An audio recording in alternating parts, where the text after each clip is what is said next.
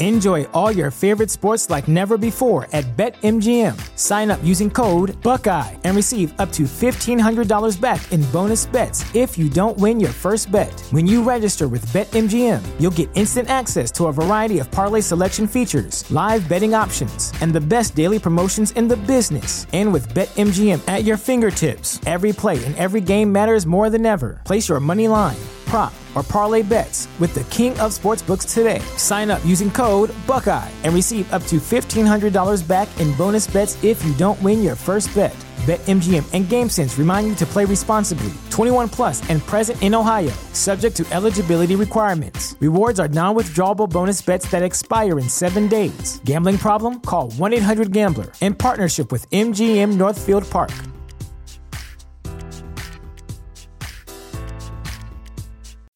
As humans, we're naturally driven by the search for better. But when it comes to hiring, the best way to search for a candidate isn't to search at all. Don't search, match with Indeed. When I was looking to hire someone, it was so slow and overwhelming. I wish I had used Indeed. If you need to hire, you need Indeed. Indeed is your matching and hiring platform with over 350 million global monthly visitors, according to Indeed data, and a matching engine that helps you find quality candidates fast. Ditch the busy work. Use Indeed for scheduling, screening, and messaging so you can connect with candidates faster. And Indeed doesn't just help you hire faster. 93% of employers agree Indeed delivers the highest quality matches compared to other job sites, according to a recent Indeed survey. And listeners of this show will get a $75 sponsored job credit to get your jobs more visibility at Indeed.com slash podcast. That's Indeed.com slash podcast. Terms and conditions apply. This is One Heat Minute. Drop of a hat, these guys will rock and roll. What's your name? Waingro. Look like gangbangers, working the local 7-Eleven. Robbery homicides taking it. Give me all you got! This and Give me all you got! I do what I do best. I take scores. You do what you do best. I'm Trying to stop guys like me. A podcast dedicated to all 170 minutes of Michael Mann's LA crime opus Heat, one minute at a time. Ladies and gentlemen, welcome back to One Heat Minute. I'm your host, Blake Howard, and joining me for the 113th minute of Michael Mann's 1995 crime opus is a guy who is was here, count 'em, about 88 episodes ago. so, before I get an introduction, 88 episodes ago, this guy was on the show. He is a film and book critic, an entertainment journo. He's uh, in a variety of news publications, um, all up and down the eastern seaboard and, and, and sort of uh, of Oz. Um, he's on a stack of radio, all uh, uh, in both Melbourne and in Sydney and regional areas like the Central Coast um, of New South Wales. He's on the MHM Pod Network, and uh, he's he's a friend of the show. You've heard him twice before. He did two minutes before. We've got him back for his third appearance. Welcome back, Mr. Shane A. Bassett. Sir, welcome back. Oh wow! I loved my introduction when I first joined you, but that one is it's just exceeding it, and I can't believe the infancy of the uh, your like beautiful podcast when I did my first few minutes, and now look, here we are at 113. I didn't believe. I I probably thought we were going to fall off at fifty. No way, not with you, not with you steering the ship. I know, I know how good you are, Blake. Oh mate, you're too nice. Shane is also literally one of the great nice guys um, in in in this biz, um, and has been super encouraging and supportive to me in the project. So, mate, thank you very much. I just to say that on the show again, um, and behind the scenes, um, I've been really blessed with uh, just phenomenal people who've been on the show and who have continuously checked in and um, been supportive, and and and I, I couldn't thank you enough. But right now, I've got you here for so your first minute you know, we talk about we talked about the famous chicken leg scene, and that we did, and that got brought up to me quite often. well, that's I good. must add, yeah. Shane Shane told me when catching up about this appearance, he was like, "People have brought up the chicken leg moment. Like, it's a good minute. Like, it's a real good minute. It's he's he's wielding the chicken leg, but just now." In the frame. So if you're watching, just as a reminder to all you folks out there who might be watching Heat on iTunes or Amazon Prime, um, or on random DVDs, whether they're Warner Brothers releases, the you know original release, special editions. You're in the United States, you're in Oz. I'm watching the Warner Brothers Special Edition Blu-ray. And on the Warner Brothers Special Edition Blu-ray right now at 1 hour and 52 minutes even on the dial is just as Robert De Niro's Neil McCauley and Chris Shiherlis, um, played by Val Kilmer, are making their part of the fleeting escape from this heist scene. So we are in the um, shopping center car park. Bullets are flying. People are hiding behind shopping trolleys. This phenomenal extra um, of an old of an older woman is like nursing her neck. You know, like it's much like you've said an off-color joke. You know, she's feeling offended. It's this beautiful bit of acting you're just missing. And instead of wielding a chicken leg, Al Pacino's wielding an assault rifle. So we uh, we've gone from a chicken leg to an assault rifle. That's where we are um, for the 113th minute. He's, he's holding it just as firmly as he did that chicken leg. He's holding it in his right hand and, and, and steady, but also while he's running, he's he's got control. The safety was not on the chicken leg, is what I hear. so what we're gonna do is Shane and I. You guys know the drill. You know, you know, you know the discipline. Um, we are going to watch one minute of Michael Mann's 1995 crime opus heat together right now. It's it's a sprawling one. There's lots of different scenes, pace. It's it's it's it's frenetic. We're gonna watch this together. You guys are gonna listen along.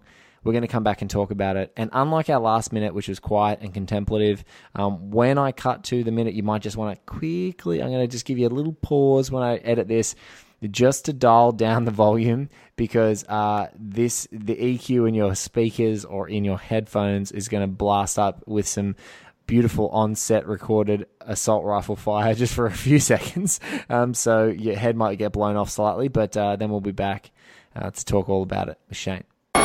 Down! Out the way! Get down, down, down, down! There, out of the way, out of the way!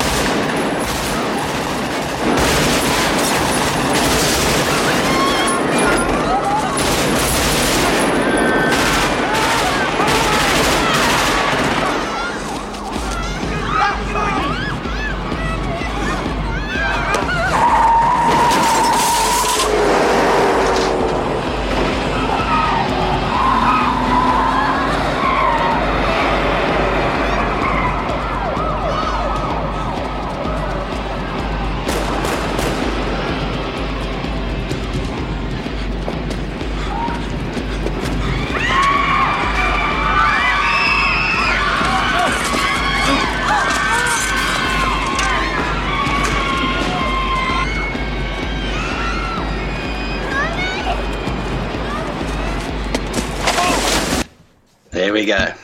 That's it. That's it. I love good extra. I love good extra work. Firstly, let's just say number one, good extra work is like often hard to find in a sprawling epic where things, you know, there's so many moving parts.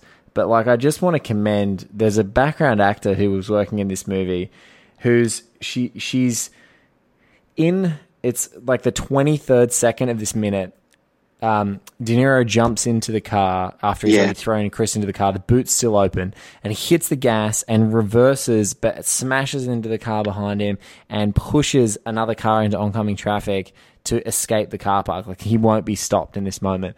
And she's trying to put her shopping in that car, and she just does this amazing, like just d- demonstrates the pure terror of gunfire still going off around them and someone doing that and she's like hiding on the ground covering her eyes like oh my god i'm going to get shot.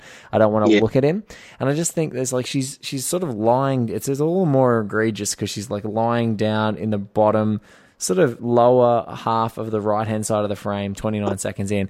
I just look at her i'm like that is exactly how you would react with that much noise. It is so deafeningly loud. It is insane Yeah, and of course it would have caught her by surprise in a way because she'd already put some of the uh, shopping into the back into the of car. Yeah, yeah. which you can actually see, and the impact of De Niro reversing into the other car, flaying around, and then going back into gear to go forward. Some of her shopping actually stays in the car, and, in. and it's, it's hanging out at the back, even when he pulls off in, in such a high speed. Um, it's very good packing from her, I must say. good shopping packing. Some, some of the greatest shopping packing we've ever seen in an, in a heist film. My question is, Shane, is there anything in that shopping that De Niro takes for himself? Is You there know, anything I- in there? Is there a cheeky I- packet of Doritos that he just plucked out of there? Got a bit peckish after the Jeremy Piven, Piven uh, doctor's visit.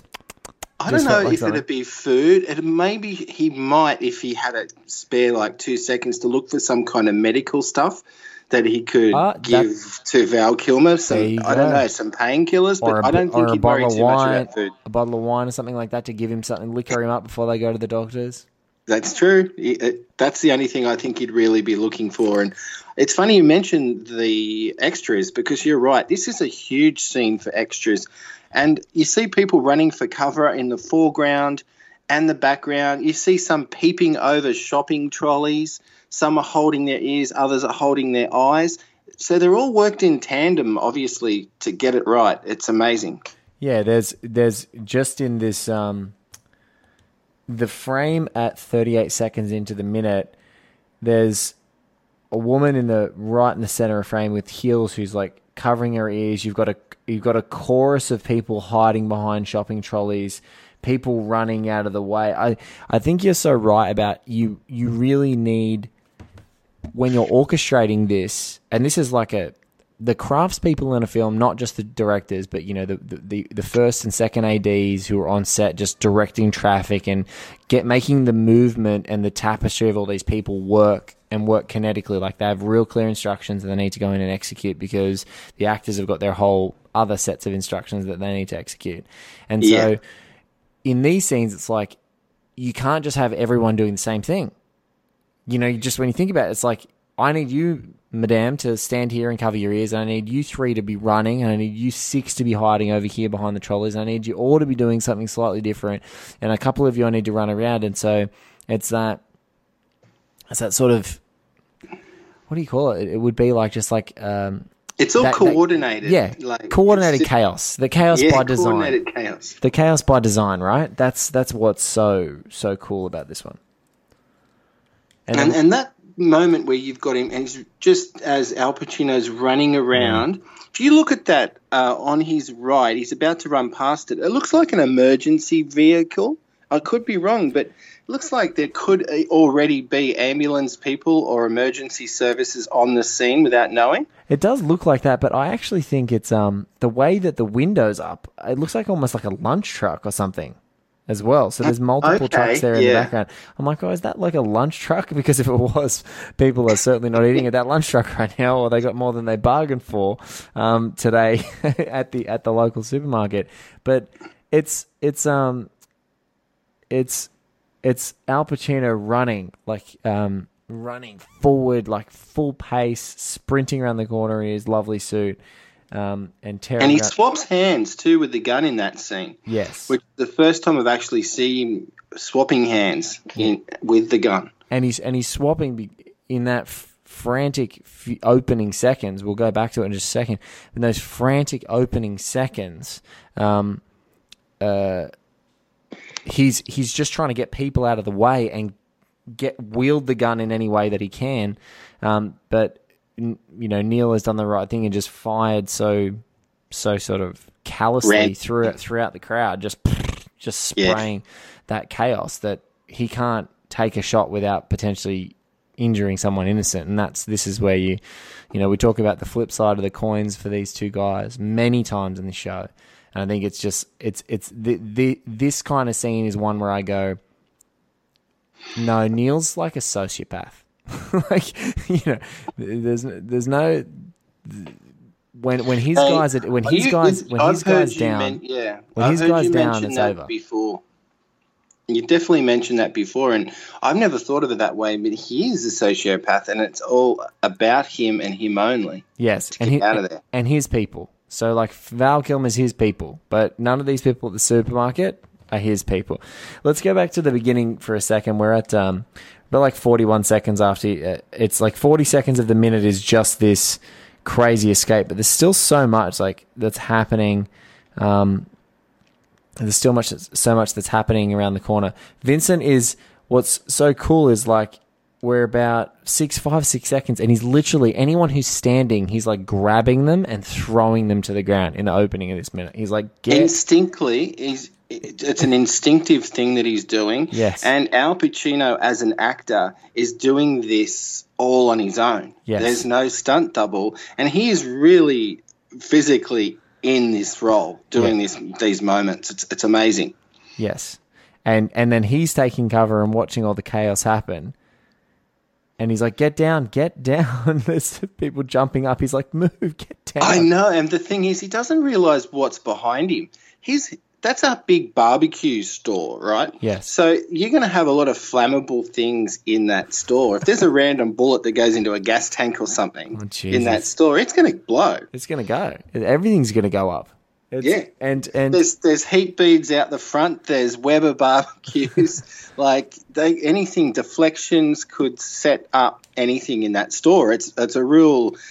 Uh, I don't know. It's it's sort of like a t- ticking time bomb if a random bullet gets into that store. and and he's trying to throw people down. And by the time the chaos happens, this is where Neil's again. This crew is good. Neil so quickly is in that car. Is Ray, like, you know, Val Kilmer's already done one rage reverse out of a driveway that we've seen in this movie. but Neil, like, assertively rage reverses out of this out of this car park and is f- streaming down the street now in a car that's untrackable. And so you get that moment like in so many other I don't know whether it's that crazy archetype of like in so many it's probably the lethal weapon archetype where, you know, R- Riggs will just run after the guy in the car. Like and somehow that foot chase he's going to make it Never But- give up. but but that the authenticity of this movie, which is great, is that Vincent has to do a less than five second like calculation in his mind that the threat for the people on the ground there is no longer Neil. Right. Neil in that car now is not going to hurt anyone else, but you can still hear gunfire Yeah. crackling across the way, echoing through those streets. And so the threat is still immediate. It's still there for all those people on the ground, and, and that's where he's going to go next. It's not to Oh, it's yeah. It's it's almost the the the crowd don't know it's over though. no. So there's still going to be the chaos there. But that car that uh, Neil steals is a Ford Mercury. I know. now they went out of business about 2011 or so, I think, and they were considered a kind of a, a, a lower level, mid level luxury car. So that would have power. it's got some power. It's got power, so it's going to get them out of there. And like you said, that the lady who um, was the extra that did the little roll, and after putting some of her shopping in and covering, she would have wanted that kind of power in a car. You know, she could have been a parent. She's had a lot. She had a whole shopping trolley full of stuff there. So I think Neil picked right when he grabbed the Mercury. Yeah, he he was. He, it, it was a dual choice. It was firstly, I need something that's got the most cover, uh, and I need something that's big enough for me to just throw uh, throw Chris and uh, what was it, one third of thirteen million dollars. What's it, you know, Yeah. sorry, two thirds of thirteen million dollars. Two thirds. So, uh, uh, and and Chris had his head down and he was in agony the whole time. So just to get him in that back seat, you needed a big bucket seat, which it had. So that was perfect. Ford Mercury for all of your heist escape needs. Hey, this is one heat minute. I'm trying to take note of absolutely everything here. no, uh, Shane. Number one, I super appreciate it. Anyone who's bringing the level of detail um, to the to the bucket seats in the Ford Mercury, I absolutely love it. Um, but but also, you know, again, that's a that's a, a great little bit of um, business that the movie's done is because he's picking a car that's got power to get away. And That's it- right. And it authentically looks like it's, you know, he's flying down that street by the time it cuts out of frame. Like we right now, I'm flash paused on you know, gritted teeth of Pacino, Vincent Hanna about to run around the corner to sort of go and stop um, the other the other carnage, and he sort of is saying Neil and, and, and Chris, you know, riding off into the sunset, so to speak. But he's just like, they're too far gone. Yeah. Now, when he does head off in that car, he's going straight. That's when we last see him. And if you look down the street a bit more, there's a there's a police car there with flashing lights. So whether there's either policemen in the car or they've left the car there with the lights on, um, he's going to have to make a decision there as well, whether to go forward or turn. Let's have a look because I think I thought that as well. But when I was looking at this just recently, I think it's a tow truck. So if we just have a look, It's down on the right. yes, it's a it is it's a tow truck. In the in the bottom right of frame, thirty four seconds. It's a tow truck because you can see the mangle of that like uh, the winch on the Ah, back. okay, And I thought yeah. that too because I'm like, oh god, and it's just there's only one um, little bit of movie making magic here that you can that is sort of distracting if you if you're one of those crazy boffins who needs it. is that um, right now the traffic lights are turned off. So this is part of the closure of the streets. They've closed the Yeah. streets down. The traffic lights are off. Um, in this moment, even and all the cars are, are placed there very ta- t- tactically. Oh, the cars coming the other way are very tactically. Um, t- they're in place, Yes. pretty much where to go. And also, there's a sign on the left that has flat rate parking, three dollars, which is pretty cheap LA. And that must be for the shopping centre patrons, I Uh, It- guess. it is. It is three bucks. That's not bad. How long is that for? Is that an hour? It's good. It, It's flat rate. flat rate. That's it. That's it. Three bucks. That's it. That is quite good. And that car that they reverse out and push out, does, does it worry you that it would move so easily? Do you think the handbrake wasn't on, or Uh, it just seemed to roll really easily? I, ju- I just think that he's, as you said, if it's a luxury car and Yeah. they're so close, he'd push that push that handbrake straight off. He's hitting that with full reverse That's acceleration, yeah. and he's hit it so hard that he's he flings it around. But it it wouldn't surprise me if the handbrake's off. You know, someone might have just gone in there. I just can't imagine it now. Like in 2019, not putting your handbrake on. Like, what's wrong with you people? Come on. Yeah. Two dollars Yeah. after two dollars after four PM on Saturday and Sunday. Park and lock, three dollar flat rate. Wow. Not bad. Not bad. Right in downtown LA.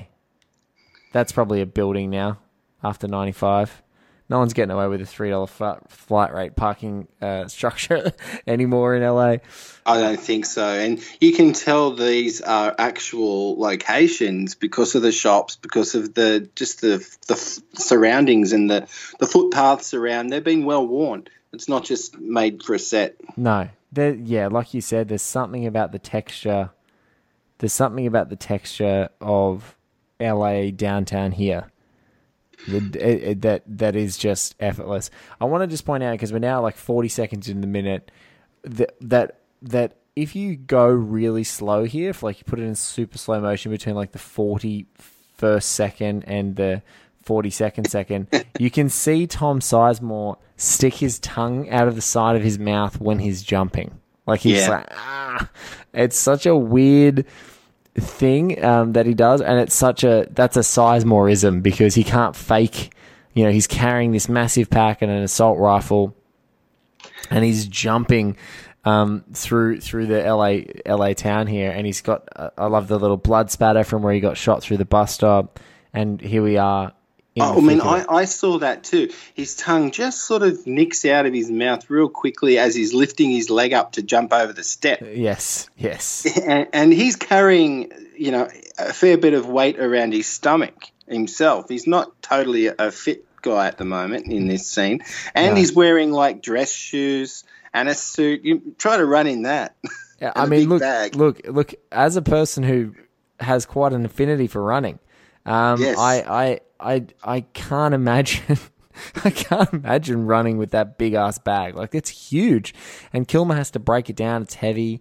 It's it's uh, um the what's there's a great contrast from earlier on in the heist that we saw Shane of everything the the the sort of sprint and stop burst um, sort of I want to call it a crawl because they're they're not they're not they're going from point to point in the heist and and to cover point to cover point. So it's sort of like a crawl, but that surge that they're doing, um, y- you feel like the pace is so fast here. But once they get out of that like hellish chaos sequence, once they're out of there, you see how hard it must have been to just even be bearing that weight and running as fast as they were and taking all the cover they were because now that the it's all sprawling and it's opened up he's under threat because he can just be caught like he can't sprint with that thing forever No, not at all. And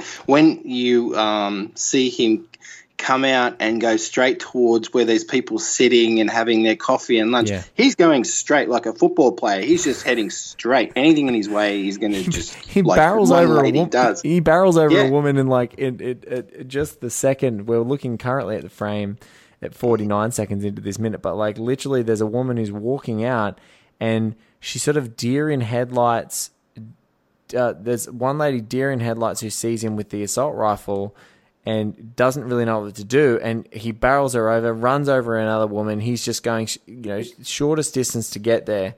Um, you get a you get a flash in the 52nd second of Mykelti Williamson and um and Wes Studi.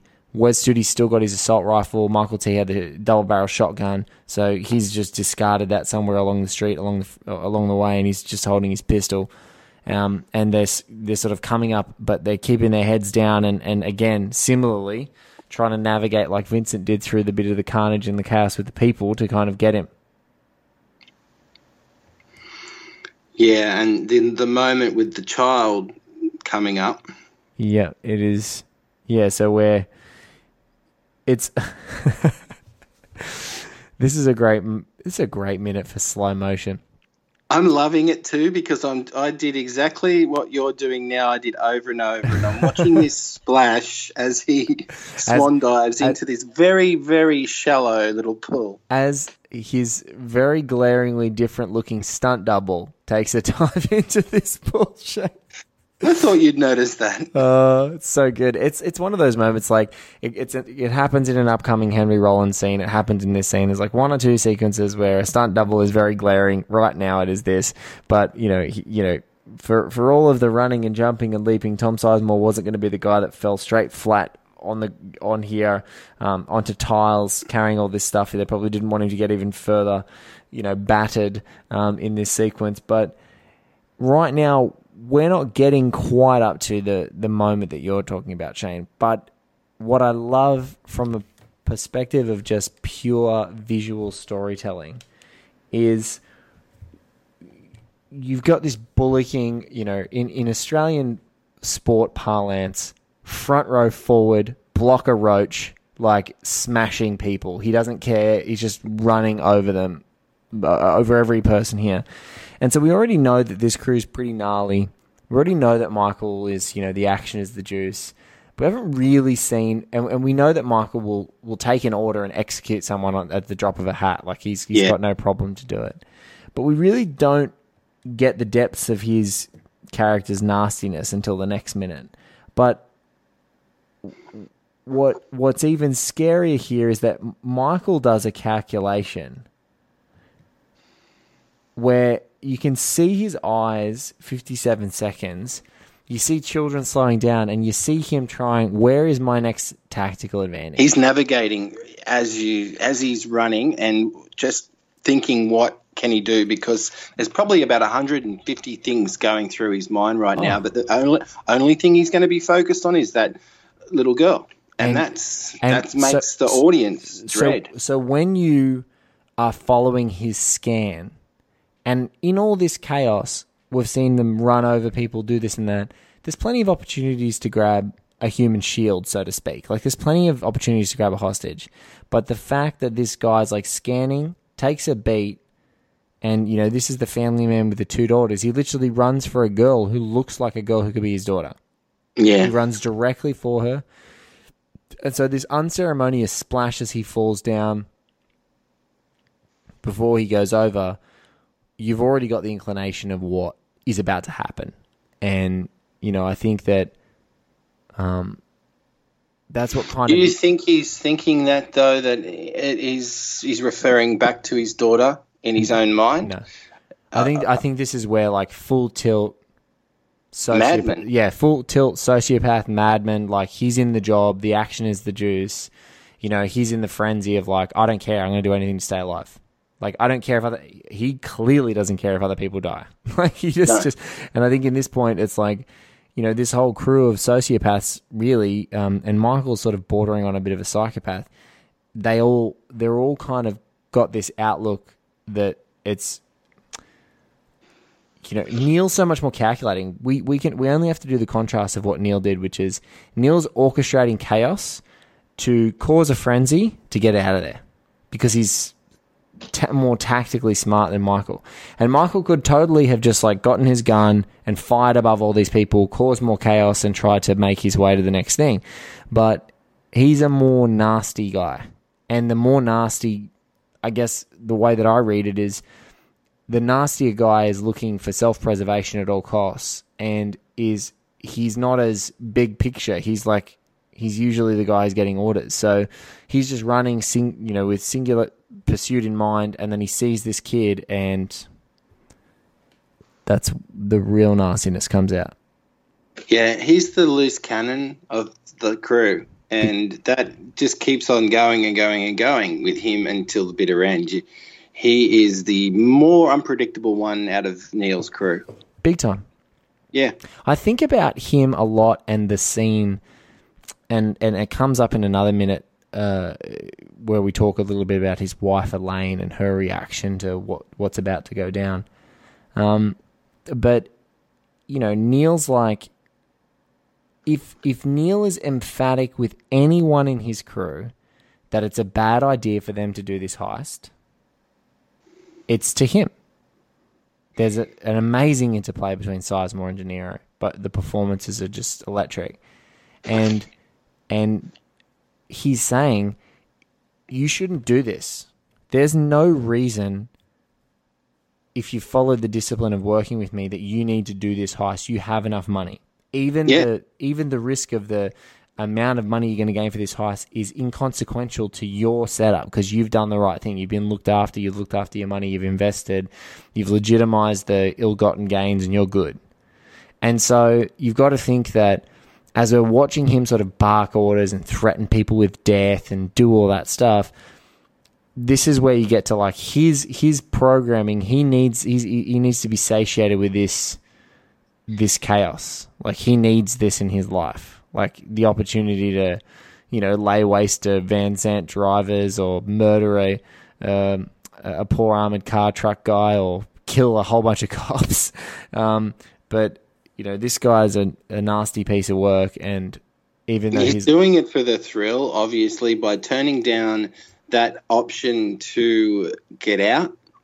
Uh, that was a riveting scene, like you just mentioned. That is a real acting highlight, bit of a showcase that between. he, he should just Tom Sizemore should just tape that, and s- that's the that's the acting reel. Uh, after you do that, the acting after you do that, that's the acting reel. It's like this is what I can do. I can be cheeky, I can be charming, I can be funny, and I can be super intense, and I can stand in front of really great actors and not be intimidated.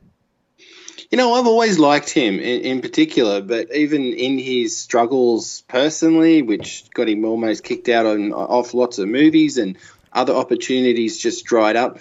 Overall, I've always liked him, not even just in thug roles, but if he's got a bit low, more low key roles or cameo appearances, small roles in films, he's he's he could have been anything, and that's proof here how he just uh, bounces off De Niro in that particular scene, and here how how dedicated he is to to running and getting through. Like I said, and he's a football player in this, and you called him Blocker Roach. There's no other way to describe it. He's So- on a mission. He's on a New South Wales Blues mission. So, to all American listeners who have no clue what blocker roach is, we have a sport here called rugby league, um, and and that we have forwards as you guys, uh, let's say like offensive and defensive lineman uh, dimensions, um, but uh, with less padding, um, is is probably what I would say. And there's a famous '80s footballer who's this big blocky guy, and he got the nickname Australians do this blocker roach. Um, um, so we we do this. He's like a block, so that's he got the nickname. Um, and uh, and yeah, that's that's what he reminds me in this scene, especially because of the way that he deals with people in this scene. You know, Chris and Neil are avoiding running into people because it's like the the path less traveled, right? Like like try and be efficient, try not to have to take a hit. But Michael's so much more like he still feels like he wants to hurt people like even though he needs to be getting the hell away from this scene right now like he needs to get out so that he can make you know so he can be alive at the end of this movie. And and right now um, we're just watching him sort of kicking and screaming and it's nearly done for him. Do you think there was an ever ever an option for him to dump the money or throw some of it and to, to help his cause lighten up the load a little I think so that- it could be more agile or not? I think that's a fantastic question because it goes exactly to what we were just talking about. If the guy has all the money and it's not for that and it's just the action, he could have probably ditched the money and just tried to run, like make himself more agile. To survive. Yeah, but I just don't think he's big picture guy. And that just tells me even more that he's not big picture guy Yeah. because you know it's it's that it's it's where his selfishness or whatever you call it like that self-preservation where that kicked in and he didn't follow Neil that's that that that broke up that trio and that eventually caused Chris to get shot Yeah. anyway because he didn't he didn't follow the, the, the system, their system. So yeah, no, it's a great question. He should have ditched it. Like you know, that's like oh well, if you ditch that extra, let's say twenty kilograms, or you know, for our American friends, like fifty pound bag that he has slung over his shoulder. That's a that makes that run through the streets and navigating through and slipping away much easier, much easier. Yeah. And, you know, he's about to have a heavier load by picking up the child. I know. As well. I mean, and he has no idea that Vincent is basically a snake, like moving in real co- covertly. He hasn't got a clue about that yet. He's about to find out. So, in his own mind, I think he should have dumped the money and not picked up the child and, and just gone. Yeah. because It wouldn't it- have. He wouldn't have even been led to the child had he not been weaving through there. You know, he he wouldn't have needed it because picking up the child and grabbing a human shield is is last. De- if it's you know it it just reeks of last last stand. I have no more options. Yeah, And he looks knackered. You you know, right now I've got him 57 seconds in. His tongue's hanging out of his mouth again as he's jumping and running up and uh, through this place. But it's just, yeah, I think it's like last stand stuff. He's he's done. He's he's not he's not going to be in a good spot after this. no. Even if he did survive, I think that this would be his last heist. Even Oh. if he did escape, he wasn't going through any of this again. Uh, even for loyalty to Neil, I don't think I could see him. I don't think Neil would have gone with him. I think No. I think the the story is different. Shane. I think it's he still goes out and tries to do cowboy scores, and Neil's like, I don't want this cowboy. You broke you broke the ranks. Chris Chris has a has a more special place in Neil's heart. Yeah, well, that's obvious from the beginning, and uh, I really like their moments together too. He's Neil's going to get him into that car. He's going to try his best to get to save him, no matter what. He's doubling up. He's got the weight too from the bag, and he's dragging a wounded friend. Yeah, but the the the dedication is then to the crew, to his crew, and to Chris. Yeah. Whereas y y the, you know, it's so funny. We just watched Neil do anything that he could to carry himself and two bags of money because it was two bags and Chris. Like so, two well, his bag and Chris's bag, and to drag Chris along to save him, and that is more about it, it, it still has those echoes of self preservation, because you know if Chris gets flipped or found out or whatever, you know there's a whole there's a whole potential risk there. But I think what's really good is that we see it completely flipped in this scene, or we're about to see it in the upcoming minute, where you know Cheritto's not about trying to double back and help Neil with Chris. He's about how do I bring someone who's a human shield. Like Neil had no concept of like I'll just bring you know Chris is going to die anyway. I'll just like you allow him to be my shield and I'll take the pack and run. Yeah. Like that was never in his thoughts at would- all. No, it would never have crossed his mind. But here, Michael's that guy. Yeah, which is pretty sad considering the, the lead up and the camaraderie and the dinner that they had together with their partners and all that. You know, it's a bit of a shame that he did really reveal himself to be um, somewhere not as loyal as what he was making out to be. Yeah, and I think also, I think Mann does an amazing job of being unflinching with the fact that these aren't nice guys. And we can empathize with them, and we can empathize with their pursuits for family and and you know wishing that their crazy you know workaholism could be overcome or could find a balance with with families and and with those other commitments but Well, I think as- Neil might have once been a nice guy. yeah maybe Now it's just a little bit more um, inside his bubble. Whereas Vincent, he must have been a nice guy. He got married four times. three, three, three times, three times, Three that- times, uh, sorry, the, yeah, the so fourth one's after he- this movie. yeah, so he must have been nice at some point for a short period of time to get married a few times, Yes, um, especially to Diane Venora, who's just amazing. yes, Um, but yeah, when it comes to nice guys, you're right. Michael Mann, he's no holds barred when it comes to really outlaying the characters' formidable sides, as well as a little bit of emotion here and there, but not too much. And that's what I like about all of them, including the females, including Ashley Judd's character. she's great. She's so Yeah. good. But and Diane Venora too. So ca- both both characters are calculating. They've got a lot of influence. You know, our last our last scene, we you know we watch uh, we watched you know a bit of a, a conflict, a bit of an assault between a, a married husband and wife. You know, we see Vincent did. after the original after the original heist, um, and you know he, he's we, we saw both sides of him there. You know, he's that you know very loving husband, sexy when, but when the jo- when he's on the job, they're not his focus. He's you know he's doing everything else to to stay on top of the game. And right now he's sneaking up to get tactical advantage on this guy who's got his tongue sticking out in the 57th second of this minute, um, ready ready to sort of take him down. I think his tongue's come out because he really is huffing and puffing. Oh yeah, He's working hard. It's not like Michael Mann, I'm not sure, would have said, right, now stick your tongue out. no, he's, Tom, we want to see your tongue, Tom. I, I don't think I think he's actually running, except for that stunt double scene where I think Tom Sizemore wouldn't have hurt himself falling into that little um, splash pool like that. He would I- have been all right. I think he would have been all right, but I also think that Mann would have had a concern of you're carrying a.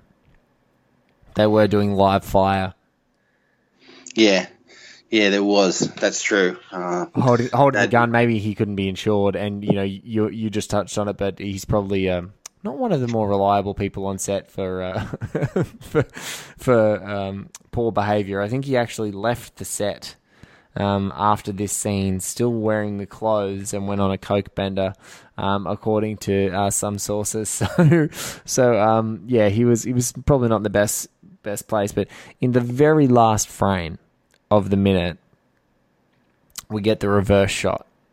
Like we we get to see this little girl stop dead, deer in headlights, looking over at him as he emer- as he's about to emerge, re-emerge from the pool that he's just fallen into. And we're seeing again a great use of extras in the foreground. Yes, like in the in a blur, so good. and that's a good like that is so good. That happens that we've already discussed but i'm really glad that they've not just done some extras here and there to the left or the right of the screen. These are coming in your face fast and that's what the uh, just perfect for this moment because you've got someone standing still and little in the background, and you've got two big figures running past. And it's also it, it sort of helps incite the panic, right? Like you you would hope that people would see a little girl standing there, and their first instinct would be to do something, but the chaos of this heist has has got everyone going for self preservation. And she, the little girl, has only just said "mummy," while there was someone running in front of her, and I would have thought maybe the lady in front, who had two more children in front of her, could have heard that and Yeah. maybe just glimpsed around to her left or, or right, but that didn't happen. And when the little girl runs down, she's actually looking to her left as well. Yes. Um, but Yeah. she's run. She's come running from the right. So I don't know whether that is just um, short child acting or whatever. But Yeah, actually, you know what's funny is I think it looks like it almost looks like a, a school excursion or a class because there's one there's six kids that run past and one teacher and as you can sort of see like the there's the lady in black 55 seconds she's sort of running and there's a couple of kids and then our little character stops that's right. And the other, the the female character keeps running. And now I would have thought she, the little girl, said "mummy." Am I right? I think she said "mummy" Yeah, I think- loud enough. For, May, maybe loud enough. Yep. Yeah, I, I, uh, I'm gonna I'm gonna go back and see if we can get it because this entire scene is loud. Um, but I'll try and get just our our girl here. I watched it about eighteen times.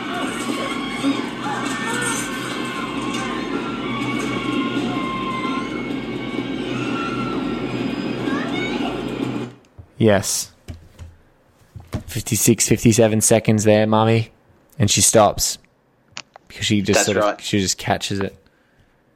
So uh, your um, thought of maybe a school group could be still correct because parents do go on some school groups. Yeah. You know, excursions and that. They, they, Um, they, they could they could have been they could have been you know that it just it, I've all, I liked the reading that that's her mum because it's totally possible, but as I watched this minute over and over again, I just maybe it's because my daughter's you know been to daycare, but I just saw this like little little crew of kid kiddos, and I I just was immediately like, oh, it looks like a daycare group. But just that's that's to me anyway. I was like, oh, it looks like a daycare group out on an excursion or something like that. Well, that's what it comes across like. And yeah, they're running like everyone else. Whereas, you know, the, the innocence of a child, no matter what's going on around them, is really just going to be looking for someone familiar rather than continuing to run. They're going to stop no matter what's happening just to, to stop and look around because that's an instinct of a child. Yeah. And it's just so set up so well. She's, I mean, you don't know what's happening behind the camera if anyone's coaxing her, but that scene, it's a solitary scene. She's so, she's on her own, and it's um a little bit hard to watch. Yeah, it's in a re- way. it's really hard to watch, and especially in this frame. And I'm just looking at it as Shane and I are talking. Is behind the little girl, um, 57 seconds in, you're seeing Tom Sizemore, Michael Cheritto streaming across the grass before he gets to this little fountain, and everyone who's savvy enough that they've seen an automatic weapon, they're like taking cover on building pylons. There's like three people, two of them are crouched, and then one of them standing, and they're all doing. Yeah. it's just th- these these little bit of extra details in business that like you you really have to glare at the frame because it's so f- fast. But it's like if if someone had an assault rifle or there were people running around with them, you know, your first instinct is like, I just need to take cover. And so, w- looking at all the different varieties of that again, just for that texture, and it gives gives this scene just so much on on rewatch value because there's just no bad extras, there's no no bad background actors. Everyone's you know doing a whole mess of different things, and then you know the amazing Dante Spinotti and Mann are sort of crafting the the depth of field as we're going through this area, and you're seeing things that are in crisp focus, and then other chaotic blurs running around. It's amazing because you've got two prominent tree fixtures there, Yes. and then in in the and then you've got in the back, like you said, those pylons that go right across, more trees and people crouched down, like you said, and just taking cover. It's all happening. It's all happening. It's and it's a beautiful little, you know, outside of a building that's now looking like a you know a sort of dark forest. You know, where people are hiding and crouching under things, and anything that's in the open, people are sort of huddling around other things. But yeah, all all open area now, and uh, and th- this frame is just so scary because after you've watched this movie as many times as I have, and I know as many times as you have, Shane, it's like there's such a a deadly foreshadowing just in this still. This little tiny girl and a guy with a gun running towards her. It's just like this isn't going to end well, no matter what. No, and like I said, and uh, we we've seen it plenty of times, but it's always hard to watch. Always. so hard to watch, but what is not hard to do is to rewatch this movie over and over and over again. And what is not hard to do is to have Shane come onto this show. Shane, thank you so much again for being a part of One Heat Minute. Thank you for your commitment um, to crazily researching every minute and obsessively pouring it over like we love to do on this show. And mate, thank you so much for your support, encouragement. Um, and and your friendship uh, uh, for for everything that you've done um, to help this show keep going uh, for for a further 88 episodes since your last appearance. It's incredible. And look, I'll just put it right back at you. The dedication you've got on this project is amazing. I know you're my friend, but you're also just so talented. And keep it up. The the amount of different people you've got to speak to, and I'm I'm sure more to come. And it's an absolute privilege actually to be asked back on your show, especially like just just in general, but back on your show because of this, you know, the hold up and the bank robbery. It's that's an important scene to this whole film. So you've got you've got me in on a really, you know, major part Listen. segment of this movie and I appreciate it. mate. You saw we t- uh, wielding an assault rifle and wielding a chicken leg. There is no two better bookends for your appearances on this show than those things. Um, and I hope that um, anyone who hits you up about being on the show again, they actually go, "Well, you got in the thick of the heist. You saw Pacino with a gun, and now you also saw him wielding a chicken leg. So those two things, um, I'm I'm I'm happy with. Uh, I'm very happy with how that's bookended your appearances on the show. But look, guys, uh, Shane is around at all those different publications that I've just told you about. Um, Shane is also uh, on Twitter. He is at movie underscore analyst. That's probably the best place to find you, mate. Or would you recommend other um, out, uh, other websites or anything like that? What's what's the best place to find you besides the Twitter sphere? Yeah, Twitter and Instagram, the same handle, Blake, uh, at, at un, um, movie underscore analyst, because I link all my red carpet interviews and photos and, and anything movie related on those two outlets. So that's that's great. Excellent. So follow Shane there. All the details will be on oneheatminute.com. Um, thank you all for listening so much, guys. Oneheatminute.com for everything. Mail at oneheatminute if you have any other great stories or insights, or you think there's something that we've missed. Um, we'd love to hear it. And uh, and as I compile great contributions. Um, I, I will endeavor to sort of have a, few ma- more mailbag segments as we're um, rolling into the show. Really looking forward to you guys listening to um, the the show here. Um, this episode, which is 113, uh, is going to be released around, um, you know, depending on what part of the world you're in, 13 or 14 of Jan, um, and we are probably going to have the briefest of hiatuses after you hear this, after you hear the show uh, for for like a week or two because I'm about to go on a holiday with my family. Um, but uh, when we come back, um, we have. Uh, like Shane, an absolute murderer's row continues um, of just incredible guests uh, and, and episodes for you guys coming up. So, looking forward to sharing that with you so much. But uh, we will catch you on another episode of One Heat Minute just around the corner. Thank you, Shane. And hopefully, that minute we catch you around the corner on is not one where Michael Cheritto is running anywhere near your children.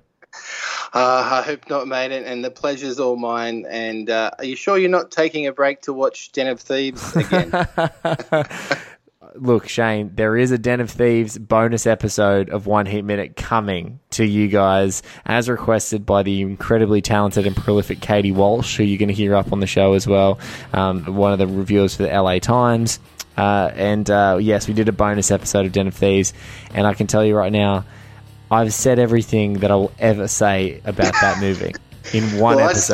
saw- uh, I saw it theatrical, and you know the funny thing is, I'm sitting there in a uh, a theaterette, a film studio theaterette, watching it before release, and I couldn't stop thinking of you, Blake.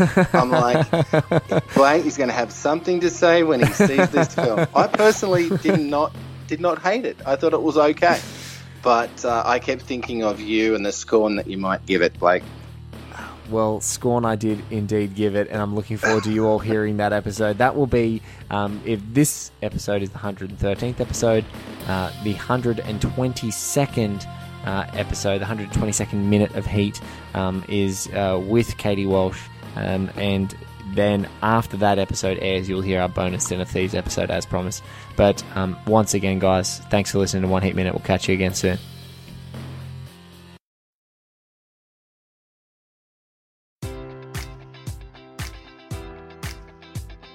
Enjoy all your favorite sports like never before at BetMGM. Sign up using code Buckeye and receive up to $1,500 back in bonus bets if you don't win your first bet. When you register with BetMGM, you'll get instant access to a variety of parlay selection features, live betting options, and the best daily promotions in the business. And with BetMGM at your fingertips, every play and every game matters more than ever. Place your money line prop, or parlay bets with the king of sportsbooks today. Sign up using code Buckeye and receive up to $1,500 back in bonus bets if you don't win your first bet. BetMGM and GameSense remind you to play responsibly. 21 plus and present in Ohio, subject to eligibility requirements. Rewards are non withdrawable bonus bets that expire in seven days. Gambling problem? Call 1 800 Gambler in partnership with MGM Northfield Park.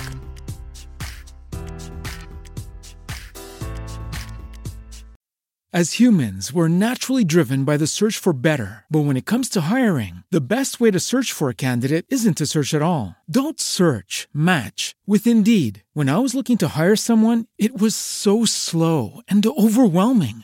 I wish I had used Indeed. If you need to hire, you need Indeed. Indeed is your matching and hiring platform with over 350 million global monthly visitors, according to Indeed data, and a matching engine that helps you find quality candidates fast. Ditch the busy work. Use Indeed for scheduling, screening, and messaging so you can connect with candidates faster. And Indeed doesn't just help you hire faster. 93% of employers agree Indeed delivers the highest quality matches compared to other job sites, according to a recent Indeed survey. And listeners of this show will get a $75 sponsored job credit to get your jobs more visibility at Indeed.com slash podcast. That's Indeed.com slash podcast. Terms and conditions apply.